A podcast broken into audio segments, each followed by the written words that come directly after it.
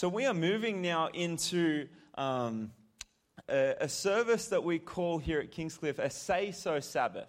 Who here has been to a Say So Sabbath before? A number of us have. And th- this concept really comes from Scripture. It's found in Psalm chapter 107. And we see here in verses 1 and 2, it says, Oh, give thanks to the Lord, for he is good, for his mercy endures forever. Amen? It sure does. And it says here, let the redeemed of the Lord say what? Say so. Let the redeemed of the Lord say so. If we believe that God is good, then let's hear about it. Let's see the goodness. Let's see what He is doing in individuals' lives. And so we are going to be interviewing a number of people. I'm going to call Helen up now. Helen is a missionary over in uh, Thailand. She works with a group of people there in Burma. And I'm going to invite you to take a seat here, Helen. I'm going to set you up with a microphone. And then I'm going to get my clicker out here and you are going to have the opportunity to click through some photos for us. Thank you. And so, Helen, I would love to know. Uh, you're you're a, um, a, missionary up there in Thailand, and there's been some exciting recognition of your work lately. Yes. Do you want to tell us about that? Um, I, am the longest serving missionary, so they tell me. Um, and I'm, this is my 32nd 36th year up there. Wow. And so they had meetings, a lead conference from the General Conference for Education, and I was invited down there. And they made all sorts of wonderful presentations. Wow. Praise God. So 36 years in ministry, longest serving missionary in the General Conference. In the whole world for, wow. for Adventists. Wow.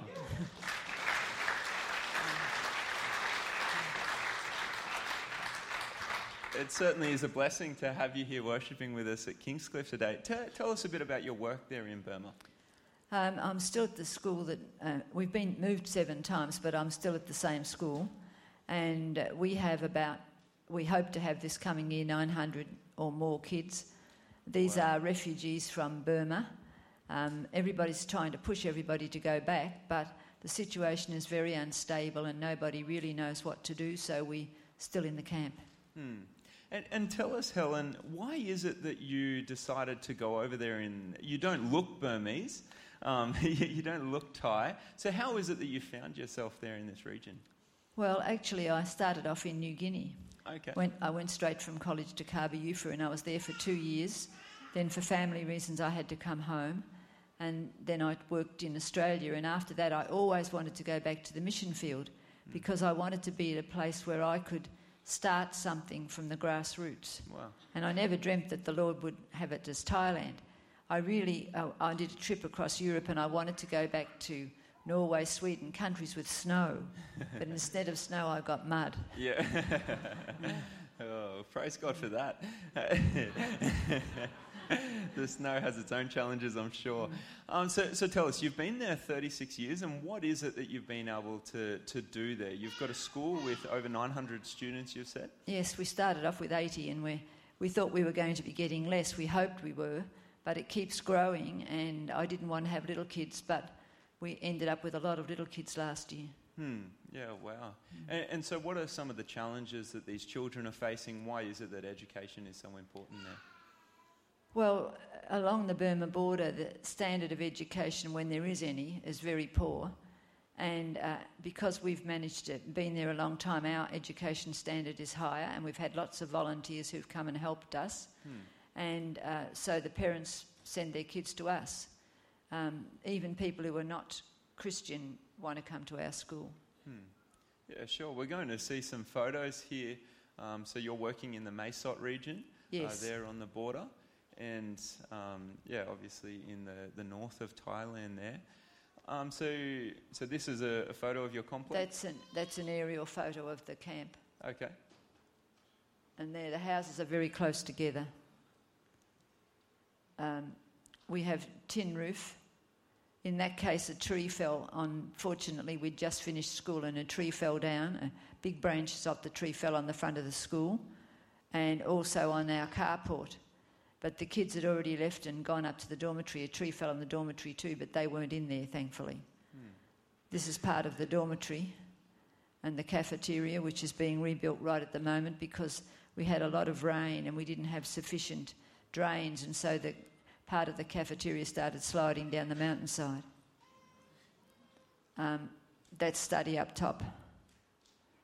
And the, this is a Sabbath school we have. We have all the different divisions, but we haven't many seniors in our school. Um, this happened just recently when people came to enrol at the school. We had over 300 kids come to write the initial exam and then many more afterwards. Um, that's some of the kids sitting in the exam. It was quite funny because they'd say they were grade five and they couldn't do grade one work. Wow. So we had a lot of problems with them. And we have a lot of parents, we have a, got a good lot of support from parents. Now, this little boy, um, ha- he, he was a very active, hyperactive kid actually, and he was in grade two. He was eight years old. And his parents said, If you work hard and pass your exams, we'll buy you a bike, because bikes are all the craze at the moment. So, anyhow, uh, he managed to pass all his exams. And when the exams were over, his father said, I'll take you to get your bike. And the little boy said, I don't want a bike, Daddy. And his daddy said, What do you want? He said, I want you to tell me that you will no longer um, chew betel nut or, or um, uh, smoke. And he didn't want him also to drink alcohol. So recently, pardon me, uh, we met his father, and his father said, uh, told us this story. And he said, uh, uh, We asked, uh, How are you going with your promise? And he said, I've stopped the alcohol, but I'm having trouble with the betel nut. So, so he's still trying, and, and he got his bike. but we didn't expect that these kids would be our, our witnesses.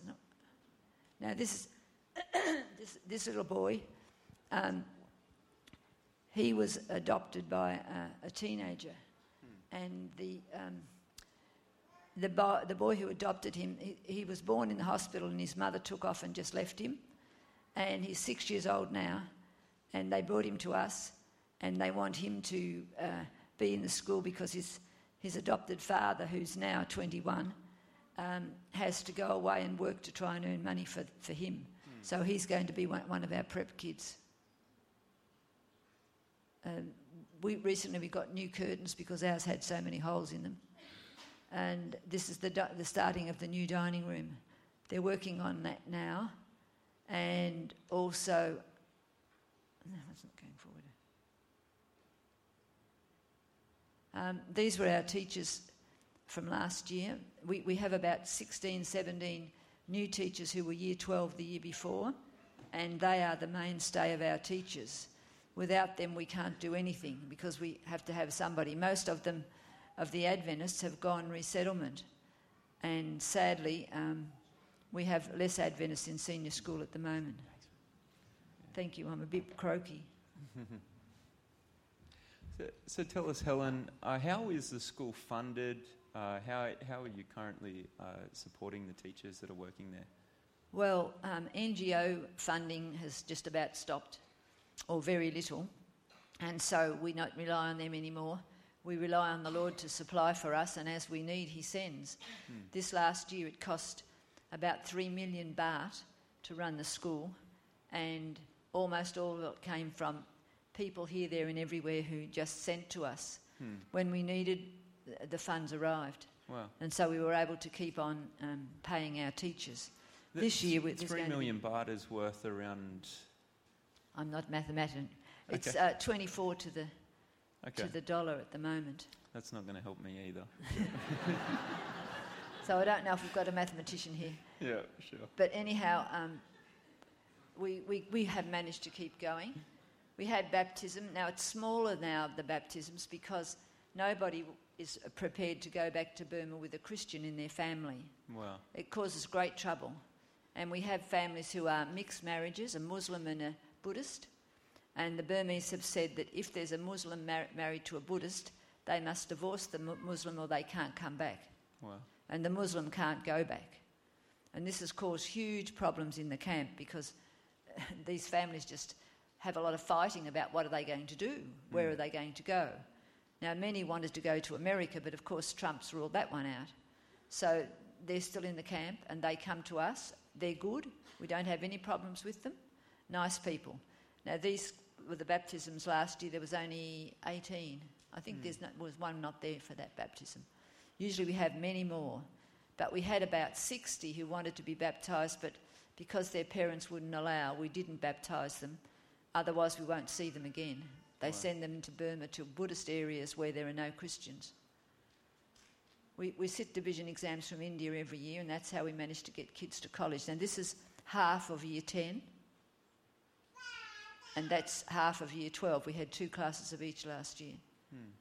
Um, that was closing exercises for the little kids, and um, these are our new teachers for the coming year. Um, we are getting a f- three, four back from APIU to help us, and we're not asking people, it's very hard to get people access to the camp, and we don't know whether halfway during the year they're going to say move to the other side. Now, we are preparing in case we have to go back to the other side.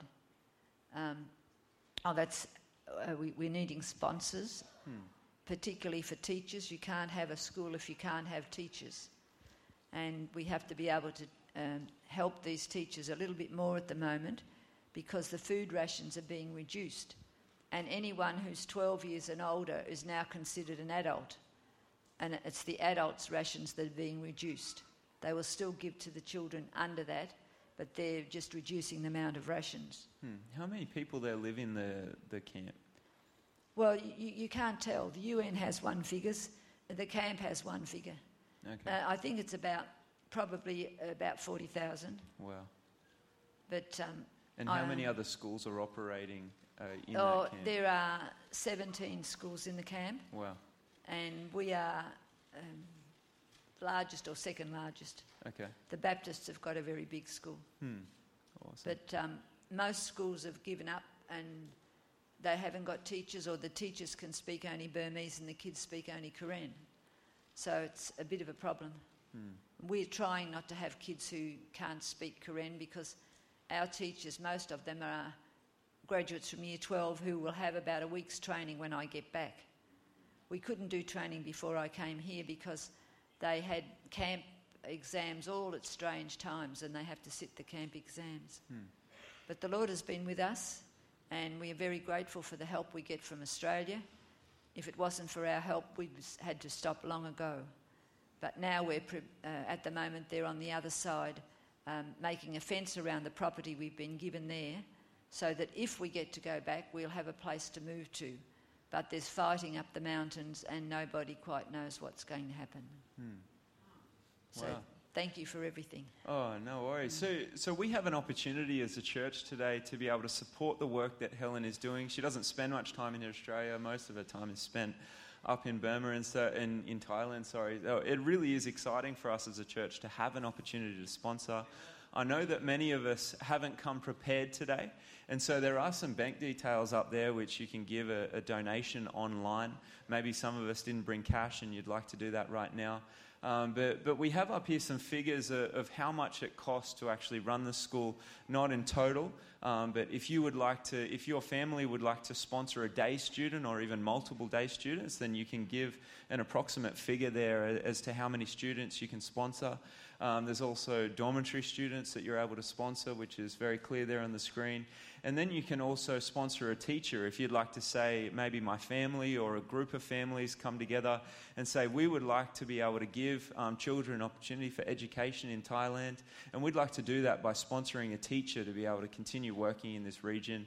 Uh, then you can get together and even. Um, a, a junior teacher's wage is 550 or a senior teacher's wage there is 1450 and, the- and the appropriate uh, account details are there as well as the information.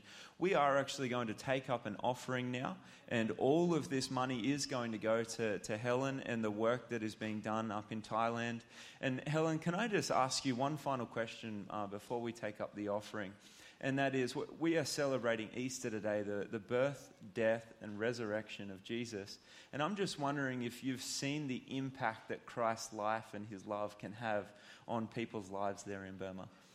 Most definitely, there are people who have come to the school from families where there are no Christians at all. Hmm. and um, They have stayed. Some of them have gone through college, graduated, and come back to us. We have many who came to us in junior school. They were the first to graduate from elementary school, high school. They went to APIU and they're back teaching now and they're doing a wonderful job. So the Lord has guided us and helped us. Um, and we pray that we'll, it will be made very clear what we're to do in the future. If anyone wants a newsletter, if they like to give me uh, an email address, then we'll put you on our newsletters and you will be able to correspond. Hmm. Oh, that would be great. And, and tell me, Helen, I hope you don't mind me asking this, but how old are you? 80. 80. I never would have believed that. I've had about six birthday parties now. Everywhere I go, they give me another party. But thankfully, they don't put 80 candles. Yeah, 80 candles. I love it. But yeah, look, praise God that He is um, compelling you to continue your work there in Burma. And we as a church would love to support that work in whatever way we can. I know that prayers are appreciated. Um, it, it's clearly through the love of Christ that you're able to continue working there. And so we, we're just going to have a special prayer and an offering now for you and the work that's taking place.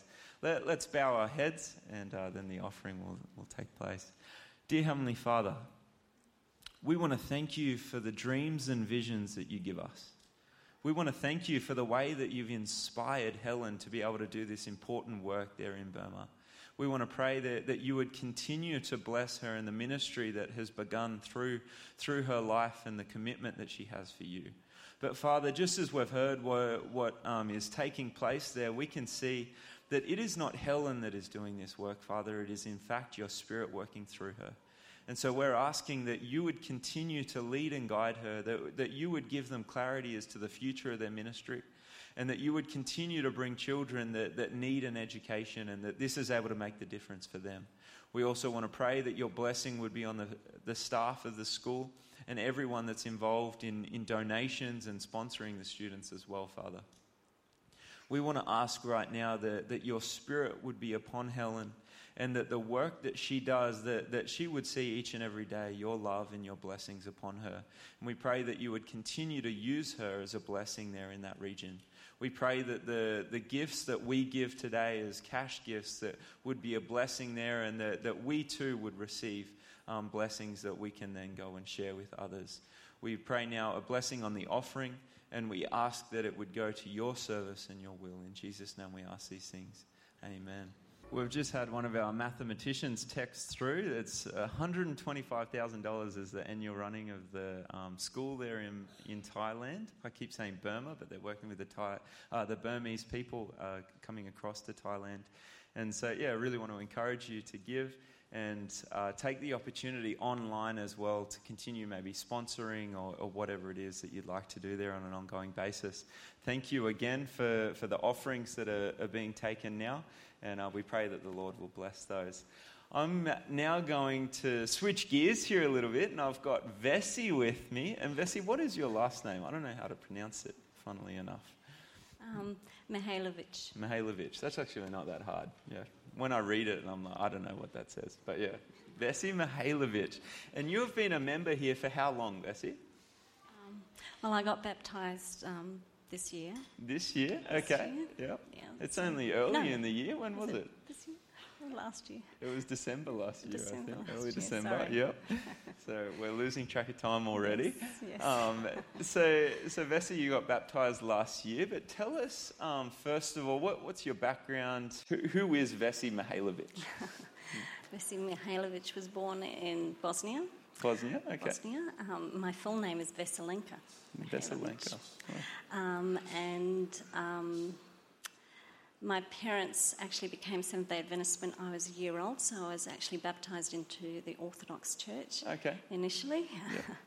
and um, they became Adventists through a travelling colporteur slash pastor Yep. who was coming through and taking the, um, the truth out to um, the backwoods of Bosnia. Sure. So um, So a colporteur is someone that goes from house to house selling books and, and that sort of thing? Actually, I, I think it was more like a pastor. I don't think he was. Okay. selling books. So Okay. he was a lay preacher, I guess. Okay. Yep. Say. So um, Yep. came out to Australia when I was six. Wow. I went to an Adventist school right up until year 10, Yeah. The Brisbane Seventh day Adventist School. Nice. And we used to play the Mawumbah School in sports here. Wow. We used to come down. I went to both we BAC. beat them anyway. Yeah. So. yeah, I went to Brisbane and Tweed Valley, and Okay. in Brisbane it was great because we'd win everything, and then when I came to Tweed Valley, it was very difficult.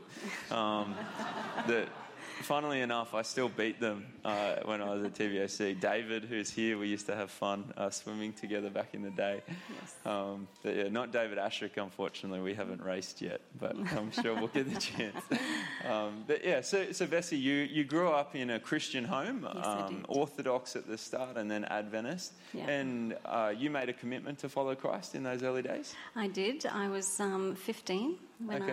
I got baptised, and um, when I think back now, it was um, mainly because uh, all my friends were getting baptised. Hmm. It seemed like the good thing to do, Sure. the good Christian thing to do. So I got baptised with a whole other bunch of my girlfriends. Hmm. Yep. And, and then what did your Christian experience look like uh, Um, from then on? Well, you know, um, up and down as a teenager. I mean, most teenagers would be able to relate to me. You kind of, uh, the idea is there. I, I knew there was a God, obviously, and I, um, you know, um, loved mm, God on and off. Um, when it felt good, I did. When Sure. it kind of, when I wanted to do my own thing, I didn't. You know, I kind of. Um, kind of switched, always sitting on the fence, basically, I Okay. guess. Yep. Yeah. So, you, so you'd spent um, a number of years as a Christian, Yes. on and off, no, not fully in, not fully out, and so so you realised that uh, at some point. I- think it was always there. You kind of, um, um, uh, I went to church. I was Okay. sitting in church. I listened to all the um, sermons, and everything resonated with me. But Hmm. um, you know, it wasn't. It wasn't a hard thing. I, it was well. I was in church, put it that way. Okay. I, I was happy to be in church. Sure. It wasn't like I didn't want to be in church, but then um, I guess then life kind of gets in the way. There were a few things that happened that Hmm. um, um, kind of um, took me in a different direction. I guess that's the way I'd, I'd put it. Okay. And um, yeah, I bit by bit left the church. Hmm. I left the church in, in body, definitely, Sure. and um, and to a great deal, you know, in soul. I, I kind of, well, I left the church, but I um, I don't think God ever left me. So Sure. Yeah. Yeah. So, so you decided to get baptized last year, and, Yes. and what really led to that decision? You you weren't going to church anymore.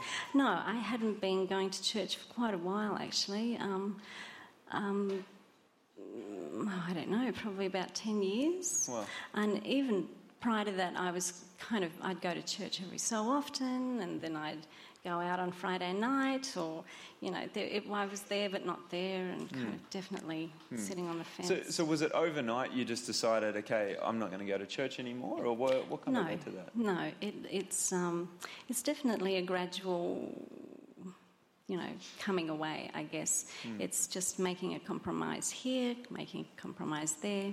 You know, I don't want to go to church today. It's a beautiful day. I'll go to the beach. It's lovely. I, you know, that's not such a bad thing. It's God's creation. You know, Yeah. um, it's not so bad. I'm going to have lunch with my girlfriends. I'm still not working. It's you know, I'm having friends, having time with friends, and so on. So bit by bit, it's for me. It was a gradual stepping away. Sure. And so then you find yourself in this position where, hey, I haven't been going to church for 10 years. Um, yeah, what, what, what happened there? Was it difficult to start coming back to church? Or? Uh, for me, it wasn't. Um, it wasn't difficult to come back to church, but extenuating circumstances were such that um, I couldn't. I, I couldn't at that stage go to church, and every so often I would, and I'd come back for a little while, and then I'd stop, and um, and yeah. So it was, as I was telling you before, it was like this um, my life was like a comfortable chair that I'd gotten used to, but there was this like a spring that was kind of digging into me, and that was God's voice, kind of gently nudging me, you know. yeah. Um, Bessie, what are you doing? Bessie, I'm here. Bessie, where are you?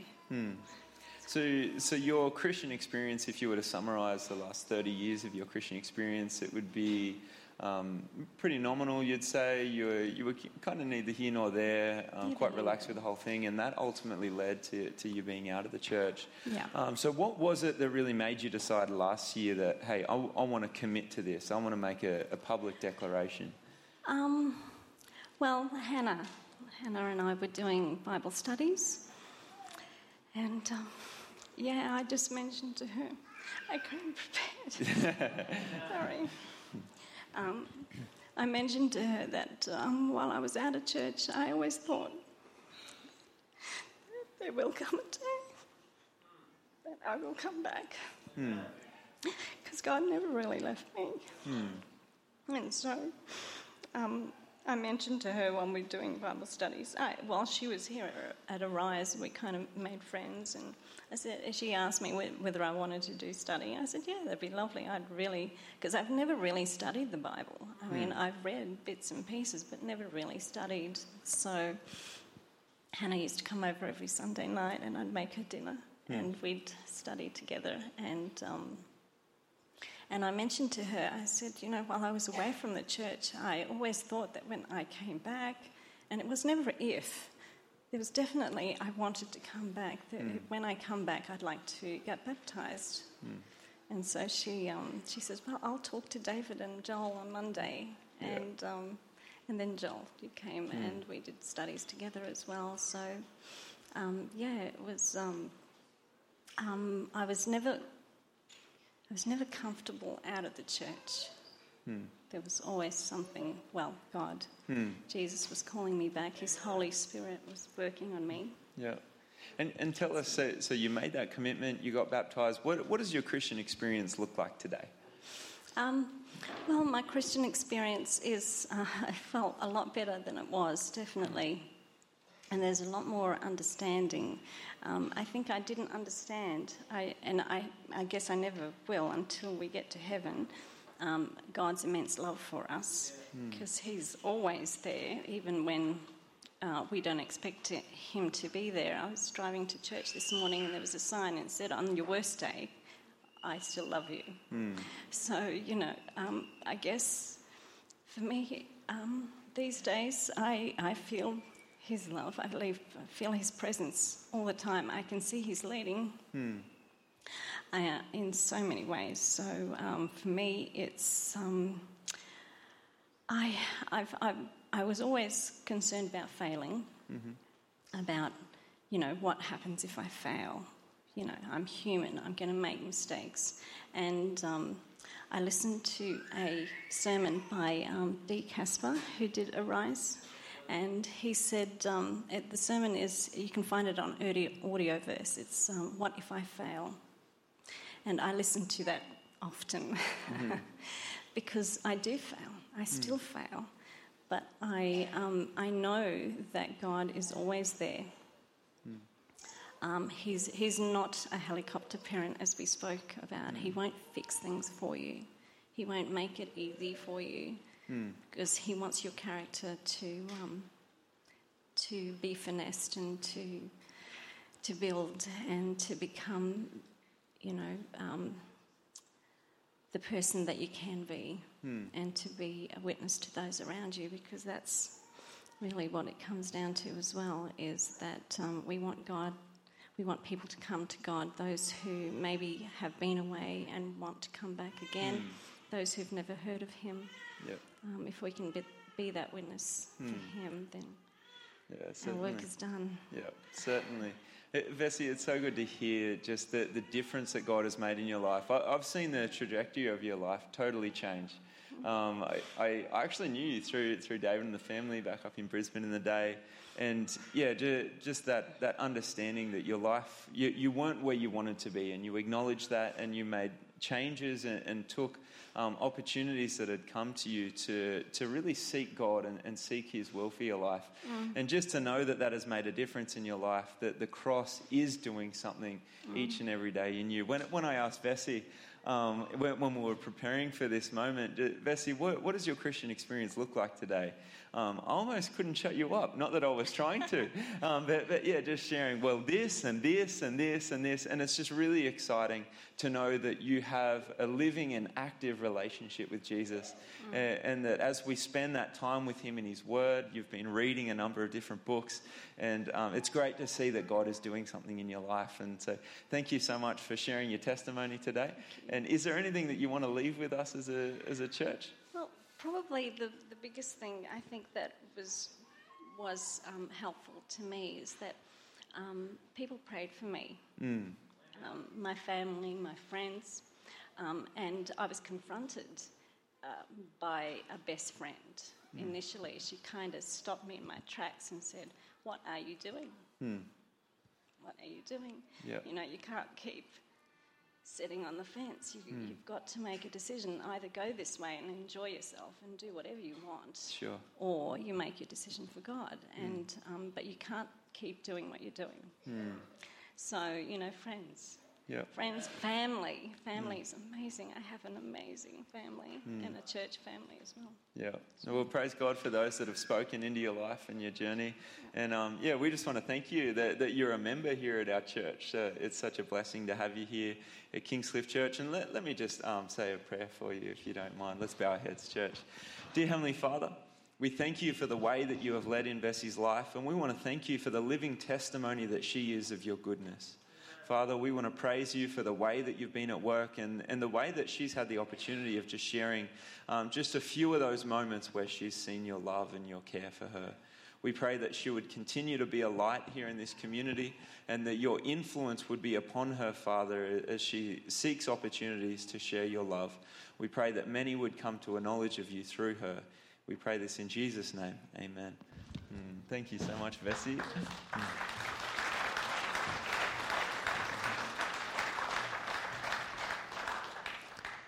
I'm going to welcome Hannah up now. Hannah is an Arise student here at the moment.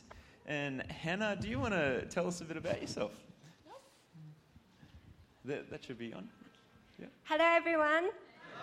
Happy Sabbath. Yeah. um, I'm from Japan. Um, I grew up in non-religious family. There is no Christian in my family or relatives or neighbors. Um, I haven't seen any church around my home place um, when I grew up. Uh, there are so many shrines and temples. And when I was a child, I somehow knew that there is a God, good God. but when I got older, I realized that there are so many suffering around this world, and I started to think there is no God. If there is, why He allows these things to happen? Yeah, sure. So, so you come to Australia, you see Christianity, and what is it that you thought of Christianity in those early days? Early days. Yeah. Before I became. Yeah, okay. Sure. So I went to International Christian University in Japan. One percent of Japanese population is Christian, but at that uni, ten percent of students were Christian. And I saw some Christian friend, and I was feeling what kind of people they are. Like, are they strange? Are they maybe crazy? Um, because especially in Japan, it is very dangerous, or like we have an idea that religion is very dangerous, or to believe something is bad. Hmm. So I was one of them. But second year of university, I, um, my best friend became Christian. Hmm. Sure. And and so what describe kind of when she became a Christian? What, what happened with that? What were your feelings towards her? Um, I was so shocked and surprised. Um, I thought that Christian are only people who are grew up in Christian family. So I had no idea how and why he can be a Christian. Hmm. But at the same time, I could see that she was changed a lot. She used to go to nightclubbing, drinking, finding someone to s- spend time, but she just. um, but she. uh, she, um, she just, she suddenly stopped it. And she became a totally different person. And I could see that she had something shine that I didn't have. Hmm. And, and how did you respond to that? Um, first time, um, I couldn't admit that God is God is working on her life. I didn't want to admit that she was changed for better, and I started to feel very jealous. Um, I blamed, I criticized, and I hate Christian. Just because God is doing something in her life, Yeah. you're, you're jealous of And that. I didn't have this. Yeah, sure. So, so tell me, did you feel like you needed saving? One thing that Christians talk about is, ah, I have been saved. Uh, Did you feel like you needed a salvation experience? For a long time, I didn't think so. But in 2014, uh, I went to Iceland as an exchange student. And I met a Christian friend, and he invited me to a Christian youth group. And he told me if I go there, I can eat pizza. so I go there for pizza. and um, they're talking about what is sin and why we are sinner. And some people were very emotional to praise the Lord. But I didn't know, I totally didn't know what they are talking about. Hmm. And I felt so uncomfortable. And after that, my friend told me if I accept Jesus, my life will be changed.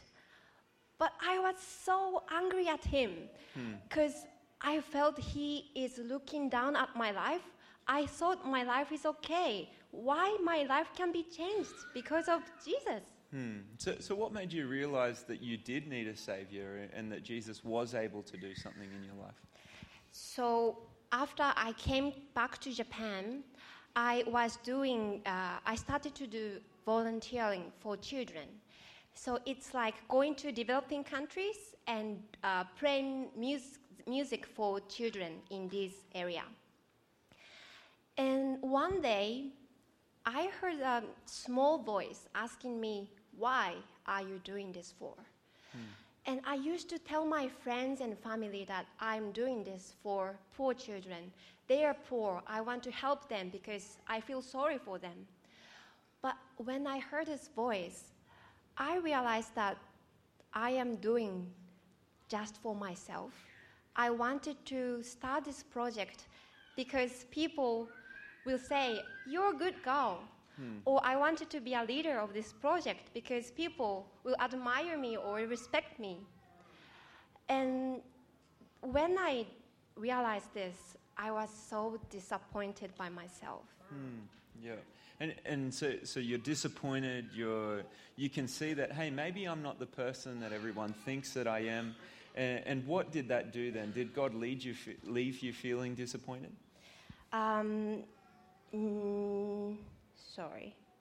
Um, so, um, so this experience realized that um, how selfish I was and how much I was thinking just for myself.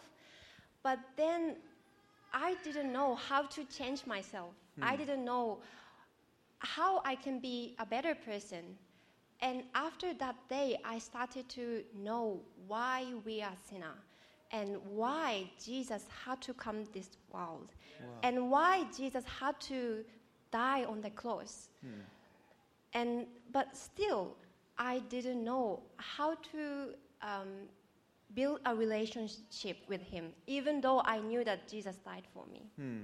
So, so what was it that made the difference? You're there, you're, you want to know, you, you want this to be a part of your life, but, Yes. but you didn't have that. What, what helped there? So in 2016, um, I graduated from my university in Japan. And 99% of Japanese students get a job or decide what to do next before they graduate. But I was the only one who didn't know what to do next. And um, I was told that I should follow my heart. I should do something that I want to do. So I asked myself, what do I want to do? Hmm. What do you, I want to be? Where do I want to go? But there was no answer inside myself. And then I started to ask, why am I living? what's the purpose of living and who am I?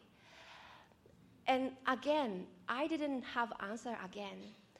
I started to be very depressed because I didn't know why I am living.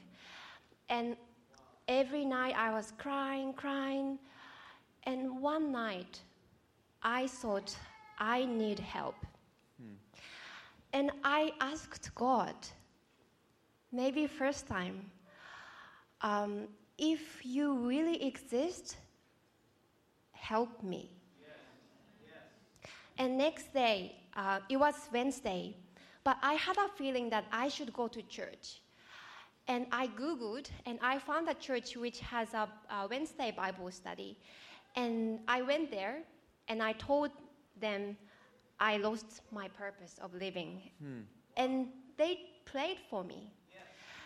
And after that day afternoon, I was checking on the internet, and somehow I found that uh, the university, which I already satisfied all the requirements, and after that, I found this also um, me scholarship, and this was in Australia.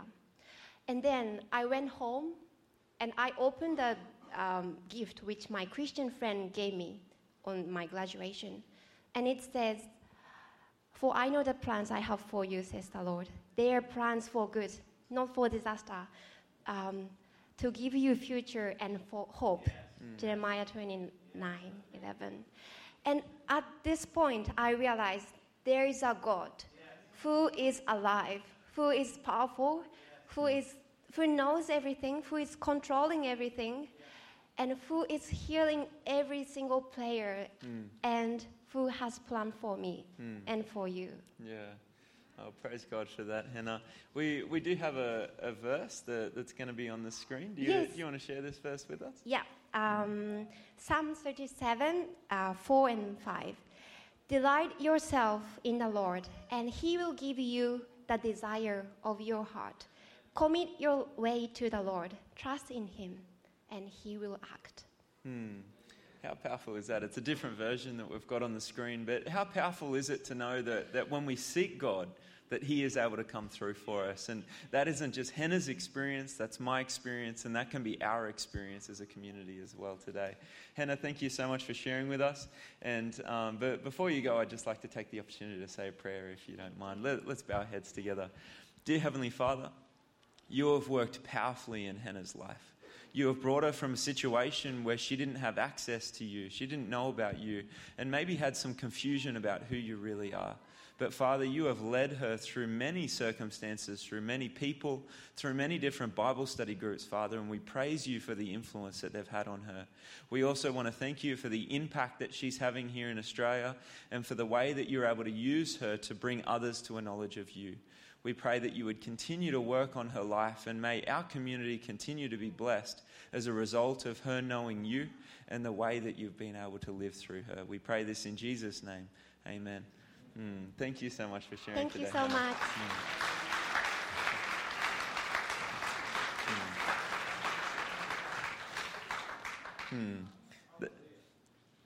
That is a bit of what God has been doing in Hannah's life. And I really encourage you after the service to go and talk to Hannah and, and maybe find out some more details if there's anything um, that, that got your attention there.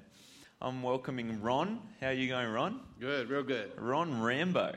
Yeah. I remember when I first learned your name, I was like, this guy's going to be a character.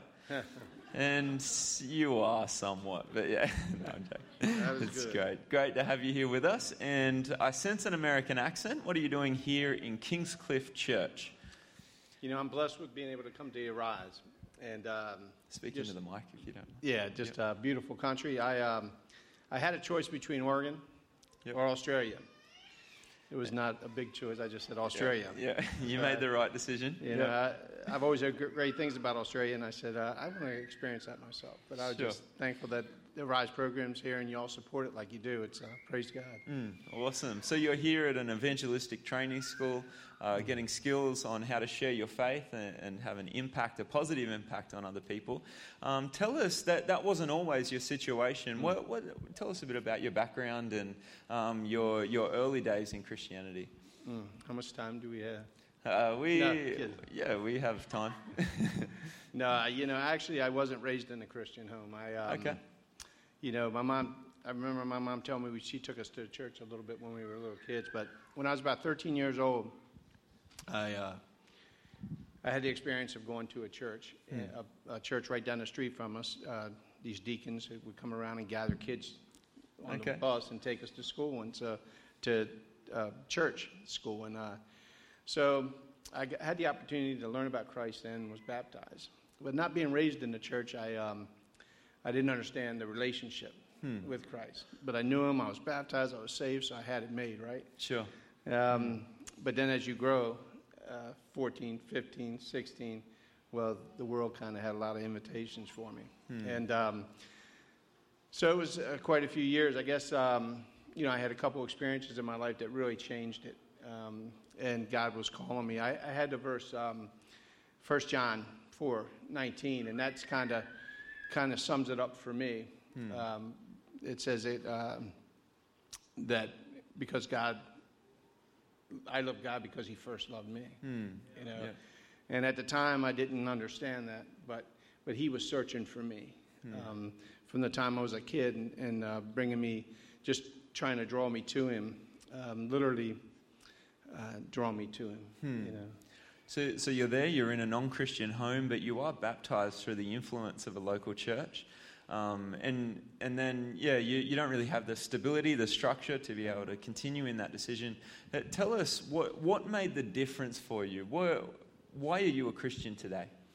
Well, you know, it's funny because um, you know how you say you walk through life and then you just hit a wall. Sure. Well, I literally had one fall on me. Wow. You know, um, I was actually at 19. I was buried in concrete. I, I and God was just he he helped me to live through that. I actually was pouring concrete on. A, I was an apprentice carpenter carpenter, and uh, we were pouring uh, yard 33 yards of concrete behind this wall, and the wall blew out, and I was buried, um, literally buried alive. And by the grace of God, they were able to know where I was located. They dug me out, and uh, wow, I, you know, it's just amazing that um, that that God carried me through that. And hmm. so, you know, so that was one of the big impacts in my life. But you know, I still didn't know. I just I knew I had a purpose hmm. because I was still alive, but I but I still didn't know what it was. Hmm. Mm-hmm. Yeah, wow. Yeah. And, and so, what helped you discover that? How, how was it that you were able to find purpose and meaning? Well, it's funny because as you become a Christian, when you look back, you can actually see God's involvement. And um, when I was in my early 20s, I, I was on a bad path. I was working in a club. I was doing, um, I was a bouncer in a club. And, and actually, through that job, I put the drinking away because you didn't drink and do that job. I seen how ridiculous I acted or, or potentially acted when I was on the other end. So it kind of drew, drew me away, and I knew that God had a purpose for me. I was a carpenter by the day and a bouncer at night, and I just said, Lord, you know, what do you have in store for me? And, I, and so I up uh, meeting a woman, marrying her. She was a Seventh day Adventist, which I had never heard about. And, um, and so then, you know, I started, so then, but because of the, the worldly tendencies I had gathered for so many years, I fought it, you know. But um, then I had kids. Um, I had um, three beautiful kids, and and you know the impact that they had on me was a, was a big influence for me. God was putting people in my life, and I can see back for years Sure. that uh, I was working with a guy that was an Adventist uh, builder, and I couldn't believe this guy's character. You know the way he didn't get upset about anything, nothing. You know how spiritual he was, and I was wondering, you know, boy, I'd like to have that kind of Sure. like Hannah. You know what? you know how do you how do you get that and then um, one of my best friends i went to high school with uh, i actually went to grade school with him and i ran into him all them years later and uh, he was going to an adventist church. So you know he just put people in my lives and he had a plan for me and, I, and it was uh, really cool but but the biggest impact was with my children. You know they, they, they, the impact with them really changed my life. Yeah, sure. and Do we, do we want to get some friends up here on stage? yeah i was like Yeah. So I tell the story, you know, the um, children were a big part. Okay, so my kids were three and five, and uh, David knows my son. Um, And they and and uh, my other daughter was, she was uh, eight at the time, and uh, but she wasn't there. It was the two of them were there, and and there was an evangelistic series going on in the in the uh, at the church, and the pastor had been hitting me for it. The guy builder I was working with was hitting me on it, and I had all these excuses. But these two kids came up to me one night when I was standing there, and they said uh, it was the night before the meetings, and I had all these good excuses that why I couldn't go work or whatever it was. And now look at these kids' eyes, all right? and I'm standing there as a father who loved my kids so much, and my daughter, who was, you know, she she didn't mind saying what she felt, and my son just sat there with his little eyes batting up at me, and they said how come everybody else's daddy goes to church, but our daddy doesn't? And my first instinct was, is all right, time for a paddle, you know. but I really, it just touched my heart. I was thinking, okay, no more excuses for these kids. So I told them, I said, guys, I'm going to go this one time, but I don't want you to pressure me anymore. and uh, so, anyway, thanks, guys. I just wanted you to look into these eyes. You cannot resist, children. My kids learned several verses that they've held on to, and one that I noticed that, that they listened to was Jesus said, Come to me as children, right? Well, actually, they miskind of read it. They actually were the children that came to me. And, and, and by them coming to me, it just impacted my life, and I was able to, um, to give my heart to Christ. I went to the first meeting and I sat all the way in the back, and uh, I mean, way in the back. And I was actually even upset because uh, they all went to the kids department. I'm like, okay, now I got to go to this church by myself, right? But as the meetings went on, I found myself moving towards the front. Hmm. And by the end of the series, I, I was in the tank. Hmm.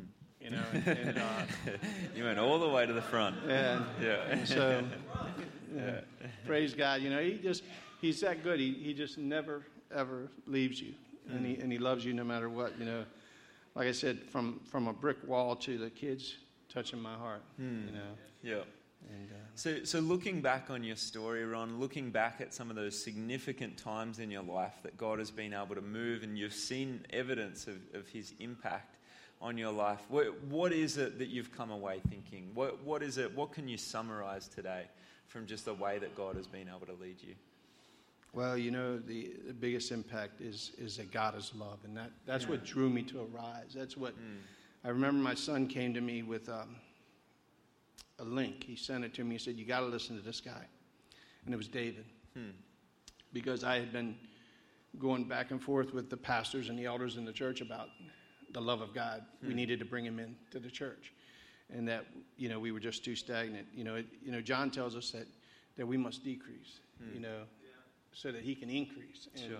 and what we do as a church a lot of times I found is that we just think about ourselves and what we can do to, hmm. to please our congregation, but in fact it's what we can get the congregation can congregation do to go out into the public, hmm. go out into the, the streets and hit them. Yep. And so when I was introduced to what uh, the message that David had brought through, hmm. and then the Arise program, um, we went to a boot camp or you know a summer camp with David you know, for two weeks, and that had a big impact on my life because I've seen that God, God had a plan for His church, and it was not just in my heart; it was all over, you know.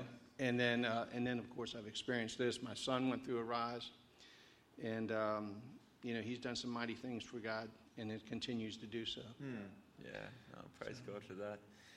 Ron, we're, we're going to um, transition here. I'm going to ask Hannah and Vessi and even Helen, if they'd come back up. Let, us stand up here. You've inspired me. I've been sitting down for too long. If, is Helen there as well? Thank you so much, Helen. Come, come up the front and join us. Um, we're we're going to spend some time in prayer here, but I, I just wanted you to, just um, concluding our service today, I wanted us to reflect on the way that God has been able to lead in each of these individuals' lives.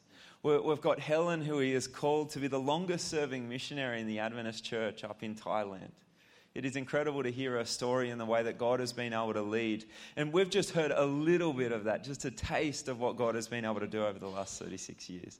And then we've got Hannah, who has come out of a non Christian environment and found that God loves her and has been pursuing her entire life. And we've been able to hear this this morning, and our hearts have been warmed as we've done so. And then we've got Vessi, who has been able to, she, she grew up in an Adventist context, she grew up in a Christian home, but then she fell away through the decisions that she'd made. And, and we've been able to hear as to how God has been able to bring her back to a loving and saving and, and thriving relationship with Him. And then we've got Ron, who, who is a minister, but is not a paid minister. He is not a paid pastor like myself, but he is still a minister for the Lord, going and, and seeking opportunities to be able to witness his love for Christ. And I just want to I just want to say, praise God. We can see that each of these individuals, and myself included, have been redeemed. We have seen the love of God and we have responded to the love of God. And I just want to pray for each one of us here that we would do the same that each one of us, as we respond to His love and we accept salvation into our hearts, that God would be able to do something in and through us. I pray that each one of us would be a, living testimony of how God is able to work and His faithfulness in and through us. And I just want to thank you for sharing your stories this morning. Do we want to thank them, church? We certainly do. Hmm. Yeah, we, we really want to thank you for your vulnerability today and just for being able to share the way that God has worked in and through you. Let's bow our heads for a word of prayer. Dear Heavenly Father, you love us. And we believe that today, not just because these individuals have said it, but because we have seen it, Father. We have seen you at work in our life, and we thank you for that. Father, we come to you today knowing our need of you knowing that, that we can do nothing without you, and we want to respond to your love. We want to respond to our acknowledgement of our condition. And Father, we just want to ask that you would do something in and through us. That you would use us, Father, to go to a community, to go to our community, the one that you have called us to, to be able to minister for you. We pray that our stories, each one of us has a story, and we pray that as we continue to say how you have redeemed us, Father, as we continue to testify of your love and your goodness, we ask that that would have an impact on others. We pray that people would be warmed, that they would be drawn to you as a result. And Father, I want to pray a special blessing on um, Helen and the work that she is doing there in Thailand. I want to pray for Hannah. I want to pray for Vessi. And I want to pray for Ron, Father, that as you continue to work in and through them, that they would be a pillar for you, that they would be a testament to your love and your care. We pray this for Kingscliff Church.